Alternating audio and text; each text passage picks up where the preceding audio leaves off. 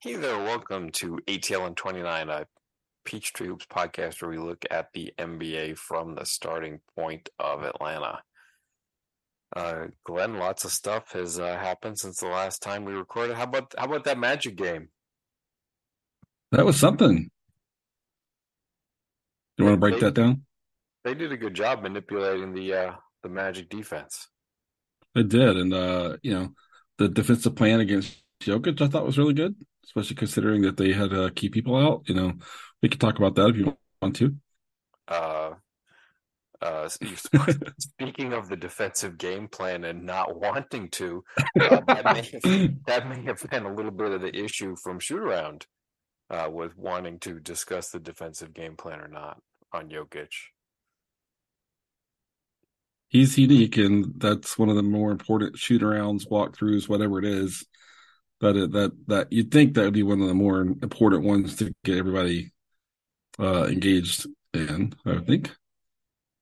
Yeah, actually, uh, something that I had not connected the dots on uh, until just now, jarring the brain, is that I think we mentioned before that at one point this season, when comparing this season to last, uh, Jalen Johnson was like, "Yeah, we're we're taking shoot around a little bit more seriously this season than we did last Hmm. season." Uh, and you know, Nate's Nate's trying to do that, and that that, that caused some issue this weekend. Yeah, I mean, uh, I mean, so if we can kind of tie a few things together. So again, against Denver, they were helping, they were doubling from the baseline. And there's a very specific way to organize the weak side once the double takes place. And that's not something the Hawks often do. You may recall them doing that against the Knicks religiously two years ago in that playoff series. They would bring in the second defender across the paint, park him on the same side of the floor as Randle was, usually in the mid or low post and kind of that vicinity, and, and force Randle to be a playmaker. Um, with Jokic is uh, one of the best passers in the league, regardless of position. So you have to have everything else organized to do that. And so I you know, I don't want to presume too much about what did and didn't happen and the whole Trae and Nate thing, which we're kind of uh um approaching, I think, in our conversation. But there was a lot of specificity to what they did on defense that Right. Friday night game versus Denver. That doesn't mean that I think that how Nate handled it uh, per what we know, what we've heard. I don't even want to say no. I don't. In this situation, I want to be careful to like. We, I think our our words are important. What do I know? What do I think? What do I believe? Sure. Uh, what do you know? And, and to be precise in that way. But if I believe the Nugget General- the defensive game plan against the Nuggets was a a key issue for Friday morning. for sure, and and and it was of, I think, elevated importance because of uh what Jokic forces you to do because of his ability to score and pass and create, you know, from all many different spots on the floor. And the team that played executed very, really well, really, really, really well. Um, that's that's prim- the primary reason, in my view, they got the win.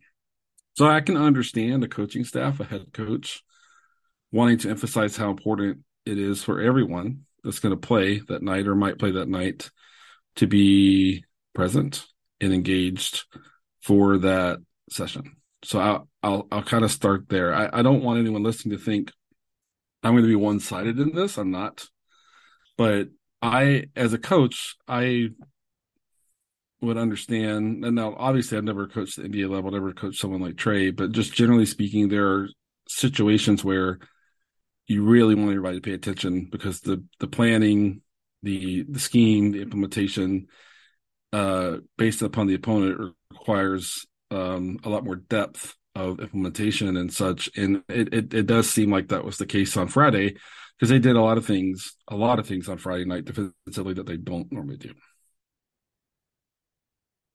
Fair enough. Um,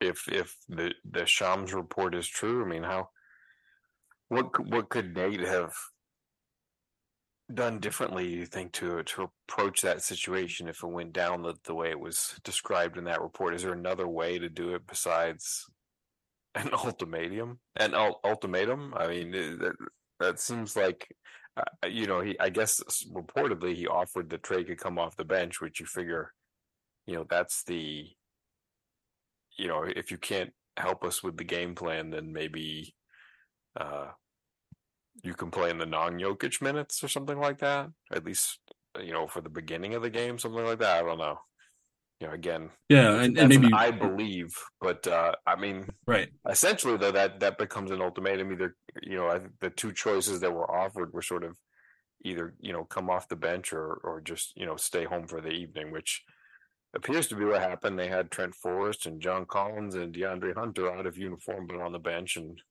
Trae was uh, reportedly not in the building. Yeah. So I mean, so uh, so this part of the conversation is assuming the reporting is accurate. Sure. Um, and, and uh, to be clear, one stakeholder or or a set of stakeholders who had a common goal here wanted a specific narrative to get out. That's usually what happens. Um, is that someone wanted a certain narrative out because the narrative makes, in my in my view, makes Nate look pretty bad.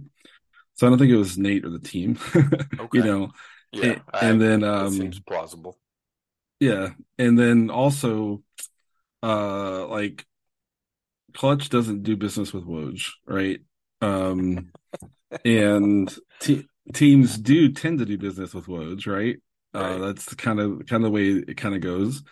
So I think that that probably matters in how we connect the dots a little bit. I wouldn't state that as like something I know happened. Like I don't know who put this out, but it does seem to paint Trae in a little better light or a more sympathetic light, um, and Nate not the best light. So for me, if I'm dealing with a, a player that feels like he needs to focus on rehab and get his body ready for that night. I don't know in, in, the vacuum. I don't know why you can't give him a, a special session with an assistant coach to talk through, like maybe while he's even getting treatment. Right. This is what we're going to do. I mean, teams use video these days, right?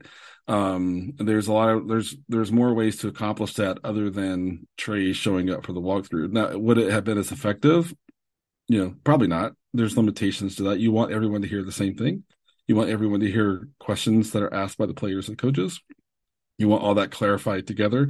So I understand Nate feeling strongly about having Trae there. Now, had things not broken down and Trae not um, skipped the game, you know, my sense is that probably what the way that plays out is that he he comes off the bench in the first half, observes the way the team is defending, right, gets a feel for it, and then by uh, no later than the time the second half starts, he's in his normal rotation and all that. But but right, but why Nate can't say, hey, you know, if you can't come to shoot around or walk through or whatever, um, we'll bring you off the bench just so you can get a look at what we're doing defensively, and then we'll in the second half we'll get you into your normal rotation.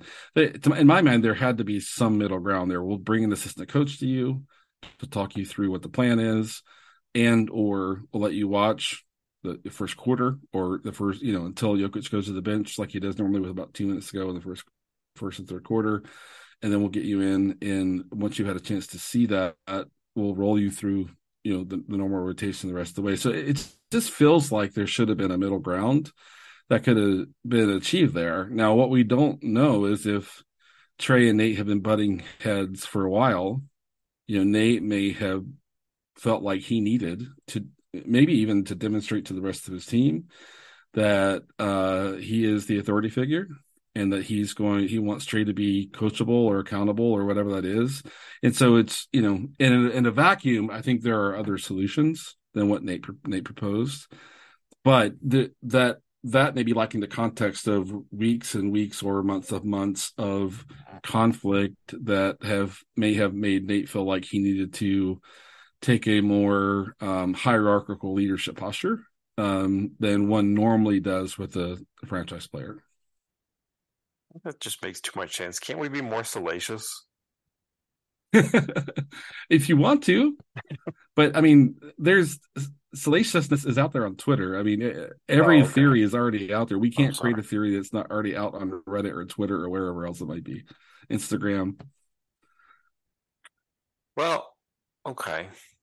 How about this? And not not not an attempt to be salacious, but uh,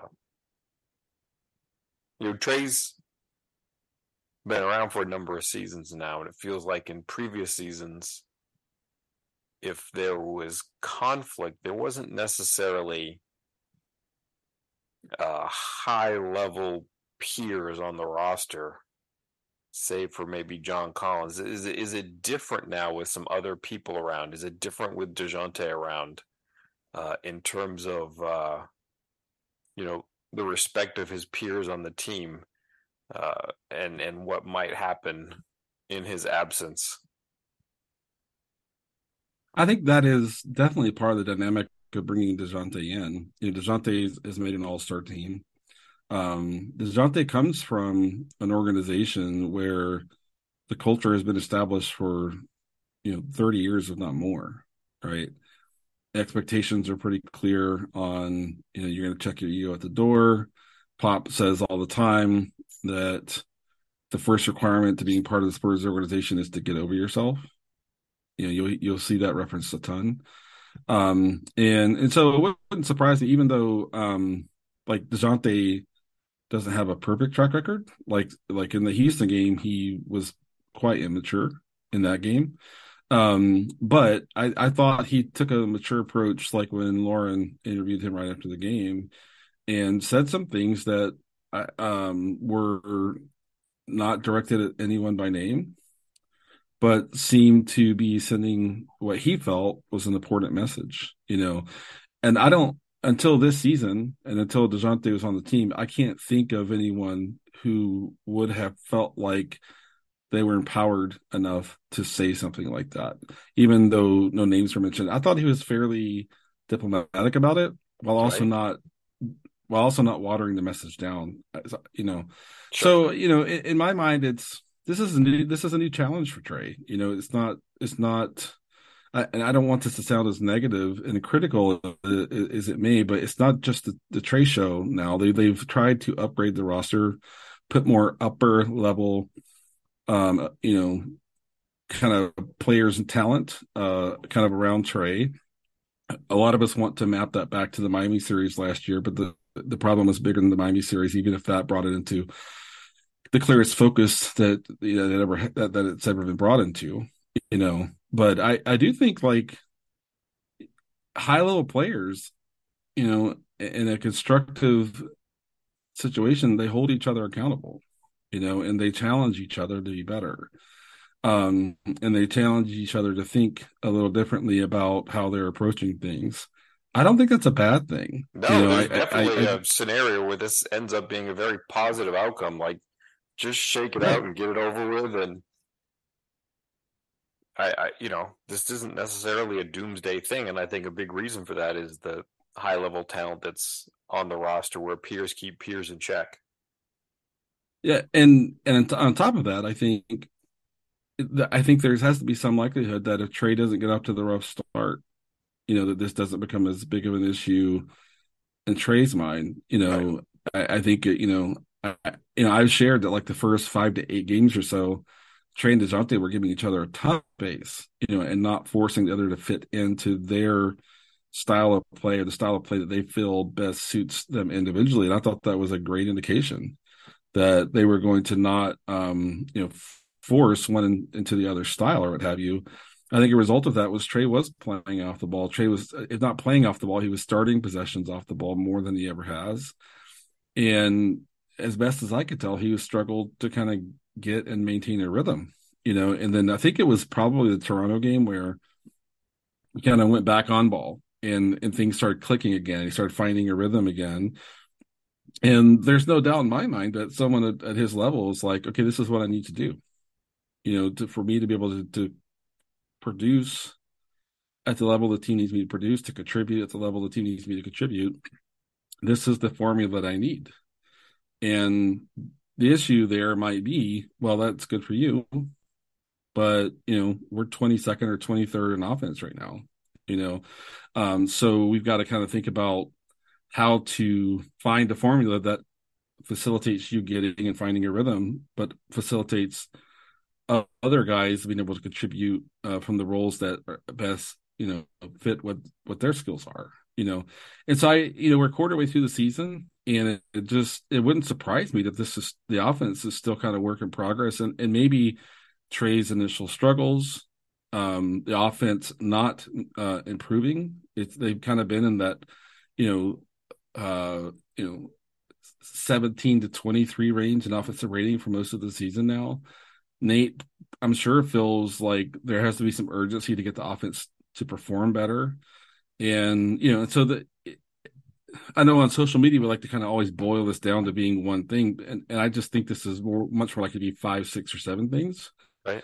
Um, that all kind of came to a head at a specific day eh, when they had a playing a specific opponent and things like that. But I mean, Dejounte, I think made his feelings known, and you know, Nate has to be careful about what he says because you have to treat your uh, franchise player as a you know as an important stakeholder in how things are going as as any other stakeholder that that really exists you know in, in the organization and the franchise.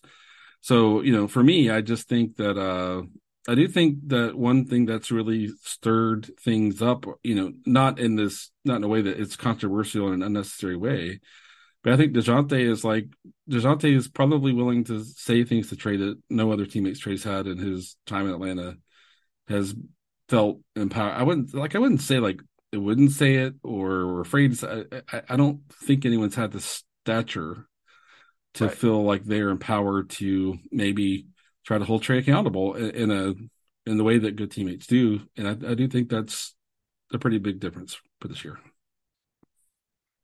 And the Hawks are lucky, you know, and I, I, I, sort of another reason that you could see something like this not turning out badly, and is that you know they they have a couple of players on the roster in Bogdanovic and Capela who have you know both the respect of the coaching staff and Trae. Like they they get along with both, so there's a there's a bridge there, and you know there's a path back to. uh to smoother times, especially now that Bogey is playing again and and you know healthy enough to participate. Like I, I think that gives them more of a critical mass of uh, hey, you know, let's let's get this figured out. Uh, the Hawks are lucky. God, you, Clint Capela is just such a good teammate. Like, absolutely, it's incredible. Like you look at the thirty rosters and you're like, who who has a seven footer who plays incredible defense, is beloved by his teammates, runs his ass up and down the floor as hard as can be, even though he's going to take like six shots a game. You know, sets all the screens. Uh, you know, every now and then, like there was one game where he's like, "Yeah, nobody passes me the ball unless I'm right under the hoop." But like, man, he just they're so lucky. Like he's he's so rare, and like just you know, have, having a guy like that like he's he's not uh you know it, it's obviously a very different situation than what, what you would have with somebody like Dejounte, but you know having p- players like that in the mix in the picture uh that can be really helpful. And it's funny, you know. Bogdanovic and Huerter, and it's like, you know, I don't, you don't know like what all the possible trade scenarios and this and that world, but in some respect, you know, you wonder like you know why why is Bogdanovic here and and, and why is Huerter gone? And you know that could be one element in the equation is that uh, you know Bogdanovic fits better in a situation like this where Huerter would be like what the hell is this? I, I think those are all great points. I would add to that that Capela also played with James Harden, um, you know, and Harden had very specific expectations. Obviously, Harden, it's sort of like Trae, like produces offense at a like historically great level. Um, um, and I'm not comparing you know personalities or you know or whatever you know, um, but just that um, Capela has played with an, an a historically great offensive player. Um, that where there might be some parallels there, and I think that that helps Capela in this situation. Curious what you think, but I, I also think that um you know Kyle Korver being in the organization could be of value in a in a scenario like this. You know, a lot of guys respect Kyle, and he he spends it seems like he kind of has one foot in the front office and one foot kind of in we'll say player development or on the practice floor, practice court or, or whatever.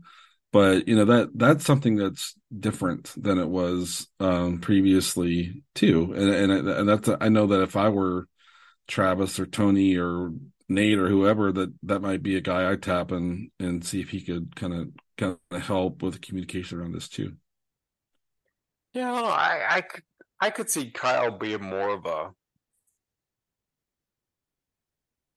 more of a guy that could help in like like a rehab, like a bogey situation where it's like this rehab that's long and arduous and he's annoyed and he wants to get back sooner and it's like you know just kind of the power of positive thinking sort of thing and you know helping hype you up to the point where you know you believe it can happen something more like that. I'm not sure that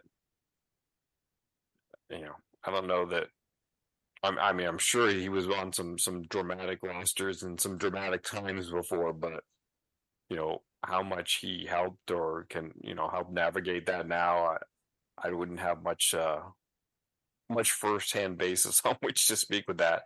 Like in in a lot of ways, you know, when Korver was here in Atlanta, the that team was sort of the antithesis of uh of your typical situation where it was just like, yep, here we are, we showed up for work. Let's uh let's go do what we're supposed to be doing, and it was very different. Yeah, I just I he he just seems like a, a very thoughtful um person and uh, and someone who is close enough, but not too close to be able to kind of have some messaging that's um, received. You know, I think I think at this point, sometimes if something comes from Nate, that's that's tough. You know, if something comes from Trae, it's tough. You know, teammates can be really helpful in a situation like this. You know, um, and and such, but um, you know, it's it's hard to know. And, and Carter unretire at age forty seven. I, I, I know it's you know I mean you know like Vince helped Trae with his shooting a lot when Trae was a rookie, you know, and um and and from there you know and, and stuff, but um you know I I don't know I mean Trae understandably understandably got a lot of leeway his first years. He's young, you know, and he's still pretty young, you know, and, and all of that. But I, to your point, I think this could. I, I think the people, the, the people involved, the, the the people that are primarily involved, will decide: does this go in a positive direction, or do we get stuck in this place of um, contention and fragmentation and distraction? You know, and so you know they'll decide. Trae, Trae will decide how he's going to respond. Nate will decide how he's going to respond. Others will decide how they're going to respond, and, and hopefully they uh, can kind of kind of sort this out. I'm a little concerned that it sounds like I'm giving Nate a pass here. I mean, I mentioned that I thought there were there were other solutions there, um, but I I mean I think the strongest critique or the or the the thing to point at was if it was true that Nate said play off the bench or don't come. I I, I mean you just can't treat your franchise player like that these days. There's got to be some other um, communication attempt that's more collaborative, more more um, you know generates dialogue as opposed to kind of just drawing a line in the sand. Now, now who knows like how many times Nate tried to get traded, you know. So, but I just I just want to make sure that it's clear I'm saying That's that fair. and just to say what happened. Oh, sorry. I was no. If the reporting that... is true, that I think I think Nate I think to a degree, Nate, Nate mishandled this. You know, um, so I, I I don't want to point. I don't want to be like some of the people on Twitter that are ta- like firmly taking one side or the other. You know, yeah. And I don't. Human beings, it's with human beings, it's almost never like that anyway.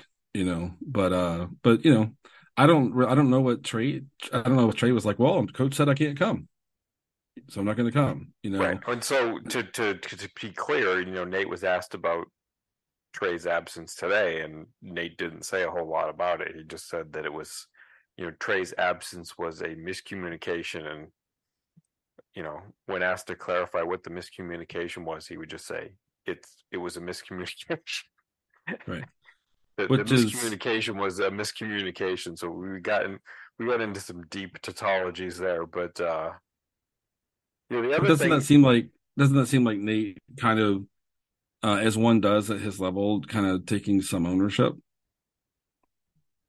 I he would not say enough that we would know any, one way or the other. I have no idea. It was just like it, was- Nate. It was it was a miscommunication, Glenn. Gotcha. Uh, that's all I. You cleared That's it you up. know. Yeah, there there was very little offered there. Just that, pretty much just that one word. Um, Yeah. But it's interesting because it's like if you go to root causes, and you were talking a moment ago that you know one root cause here is potentially that Trae's just frustrated. He hasn't really played as well as he wants this Mhm. season, and it's like you know that's one aspect where maybe it's a little harder to see the sunny solution because I think what you have in in Nate's offensive style and what he's looking for isn't necessarily uh, the thing that would make Trae the most pleased, or it's, that's not even a fair way to say. It. It's just like the overall, I don't know, the conservativeness, I guess, of the offense and what they want to do, and just kind of control the game and and just play in a style that doesn't have a ton of passes and doesn't have a ton of turnovers, and you just kind of keep pace on offense and win the game in other areas. Uh, you know, and then you just look at the personnel that's out there, and it's like, you know, if he's out there playing with a defensive oriented starting lineup, like it's just it's it's different than what they had last season, and so you could see why it's going to be frustrating, and that might not change them. But there's some hope with with AJ Griffin and Bogdan Bogdanovic, and maybe if we're moving on here, you know, we we talked about the defensive game plan against Denver. You know, when you look at what they did offensively against Denver, mm-hmm. without a whole lot of offensive hubs, how how did they make that game work offensively?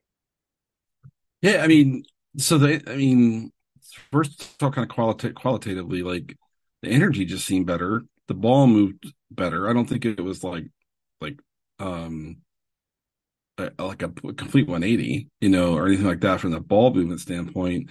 But you know, just just kind of one example early in the game when the first few possessions, um, you know, they they ran their normal setup where they have two in the corner, two, you know, uh, uh one in each three point break, and ends up Dejounte Clint running a slot pick and roll for the right three point break. And Jokic went all the way up to the level of the screen, and Dejounte rotated the ball to Jarrett Culver, and Culver, which was did something that doesn't happen much at all this year. He just attacked the space that was created because Jokic went all the way to the level of the screen. And uh, I can't remember if he, I think he scored on that on that play, but like there were three or four times the ball rotated to the weak side early in the shot clock, and the person who caught it just attacked the space. Aaron Holiday did that one time. Car- uh, Culver did it three or four, times. Um, AJ did it a couple times. Um, and you know when it's Trae Dejounte lineups, it seems like the default is I'm going to catch the ball, see what the defense, see how the defense responds or reacts to the ball swinging to my side, and they're in a perpetual state of letting the defense reset as opposed to attack a defense that's tilted to the strong side still and, and needing to recover. And so I, for me, that's it wasn't like there was this amazing passing that's going to be on the NBA like top 10. It was a simple pass to the, the highest player on the weak side perimeter and just that guy just attacking the space that was available because of how Denver was um, you know, managing managing there. Now in the third quarter, it got a little harder because Denver moved Aaron Gordon onto Dejounte, and Dejounte was struggling there, but they had built up See, enough synergy, I think, Aaron moving the Gordon was ball hand-checking. and such. You know, sorry, I missed that. I was I was just trying to whisper and give some subtext. I said Aaron Gordon was hand checking. Oh, there, yeah. Well, I mean, and but I mean, he's a veteran. He knows how much hand checking they allow. I think That's you true. know, you know, but but and he but he's just a really physical defender. Yes. But in my in my mind, it's like most times the Hawks would encounter a challenge like that when they were on offense. It would get into okay, let's uh, let's ISO, let's spread it, spread everybody out, let's ISO, uh, and let's kind of go from there. And that just didn't happen. against Denver. Um, and and that's not this is not me. I, I would never say the Hawks are better without Trae. Um, the best Hawks team has Trae clicking, Dejounte clicking, DeAndre helping, JC helping, Clint being a defensive foundation, AJ being reliable off the bench, and on and on and on. You know, um, but and I'm not even I don't even want to criticize Trae for having the instinct to want to put the offense on his back when things are bogged down. But my guess is if there's a message being shared with Trae right now, it's we've got to pick up our ball movement. We've got to pick up and get into things like even they like they ran more delay action, which is the center at the top of the key and two guys on each side of the formation with pin downs and kind of getting into pin downs and the pistol. And they were just running a lot of stuff they haven't run in a while. And that that probably has nothing to do with the fact that Trae wasn't playing. It's just it, looked like a team that was intent on moving more, getting more movement. Uh, and and if Trae feels like that's the stuff that got me personally bogged down at the beginning of the year, I understand his concern. I understand how he could be concerned and just want to know, okay, you know, where do I fit into this and where do I get the, the stuff that I need for me to develop and maintain a rhythm? that's the stuff for the coaching staff and the players to collaborate on together. But if, if that's where the conflict is coming from, I think that's a natural source of conflict. And I don't think it's an unusual source of conflict. It comes down to how the people handle the conflict. And that going forward could be constructive or it could be problematic. There's a lot to process there. First of all, I asked Nate about that today. You know, you talked about the early shot clock passes to the weak side and just the instant attack and a lot of it was Culver and Nate's like, yes, we want to do that. That's you know, he's like, I like to call that playing on the catch. You know, we we want to play on the catch, and uh, you know, he said that they're going to see a lot of that from Oklahoma City Monday evening, for sure. So, uh, you know, and you just mentioned just now with Trae, you know, being a little bit frustrated from his off ball experiences, and you know that's a reasonable thing. And that again, I think that's a little bit where you look at what what's there on the roster with him, and if he he had somebody uh, in DeAndre Hunter who is a little bit better at playing on the catch, uh, then that would go better. You make that quick cash, uh, that catch, uh, and you're going to decide, okay, you know, pass, shoot, dribble, like what's going to happen, and you make that decision quickly.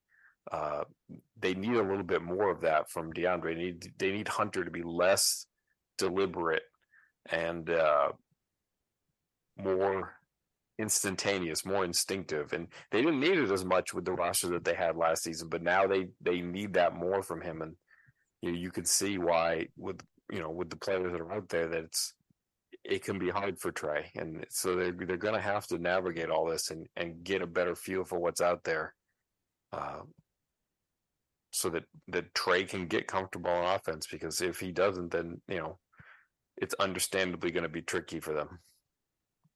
Yeah, if they are if they're even like a say ten to twelve in defensive rating and stay like nineteen to twenty two in offensive rating, they're they're they're probably going to be in the plan right with that performance, unless they just get lucky at the end of games and win a bunch yeah, of close I mean, games. it's not even lucky though. Part of it is just if you're, I don't know, like if they're on tenth or eleventh in defense, and you've got you know somebody in Clint Capela who's as good as he is on defense, like you know that that's they can put some very nice defensive lineups out there at the end of games, and you you I don't know. To me, it just feels like you're a little bit more in control with what happens in late game situations if you're yeah, I agree with that. Better on defense than offense. It's just yeah. I yeah, I, I, just think I just think like the goal right now should be like, okay, let's get the league average on offense. Oh, let's figure out sure. let's solution towards that, right? Let's solution yeah. towards that.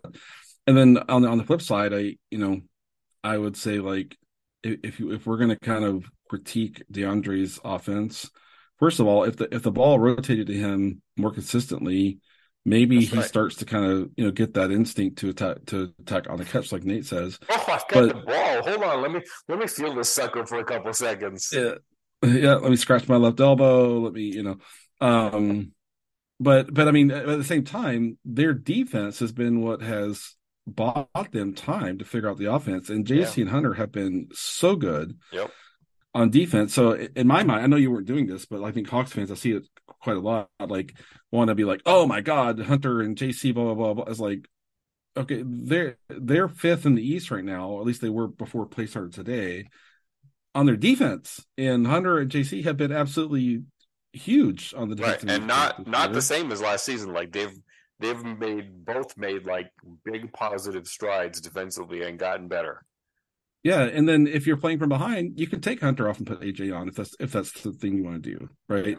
So they uh, you can put you can close with Bogey, you can close with AJ for playing from behind. So they have some nice like uh, you know rotational uh, setups to give them a chance to close out a game they're they're winning, to close out a game that's tight all the way, to try to come back from behind, and and they have a nice mix here. We just got to get everybody on the same plan, buy in and for Trae, I don't want to just say like, "Oh, Trae's not buying in." I, I, want to say I believe, and those wording is important here. I believe he's concerned about how he gets and maintains his rhythm with the changes that um, are being kind of encouraged, and I think that's normal. I think it's fine. It's a matter of how you handle it, in my view. Yeah, very very good, and you know, as of last night, I don't know what happened in the games tonight, but uh, you know, as of last night, they were like fifth in the East, which is a, exactly. good spot to be in to sort of figure out your problems. All defense is a good place. Yeah, defense is a good place. Get that offense clicking, help each other, buy in, trust each other, and then be trading to maybe there's an opportunity for Trae to trust guys around him and, and kind of go from there. Maybe there's a chance for the guys around to say, Trae, we got your back. If it's not going well for a while, we got your back. So that's what I'd like to see. Well, I appreciate you doing this, and uh, hopefully we'll get to do it again soon and look at you know whatever happened against OC, OKC and, and some of these games in, in New York this week. Should be a fun week. Have a good night. Thanks, Kevin. You too.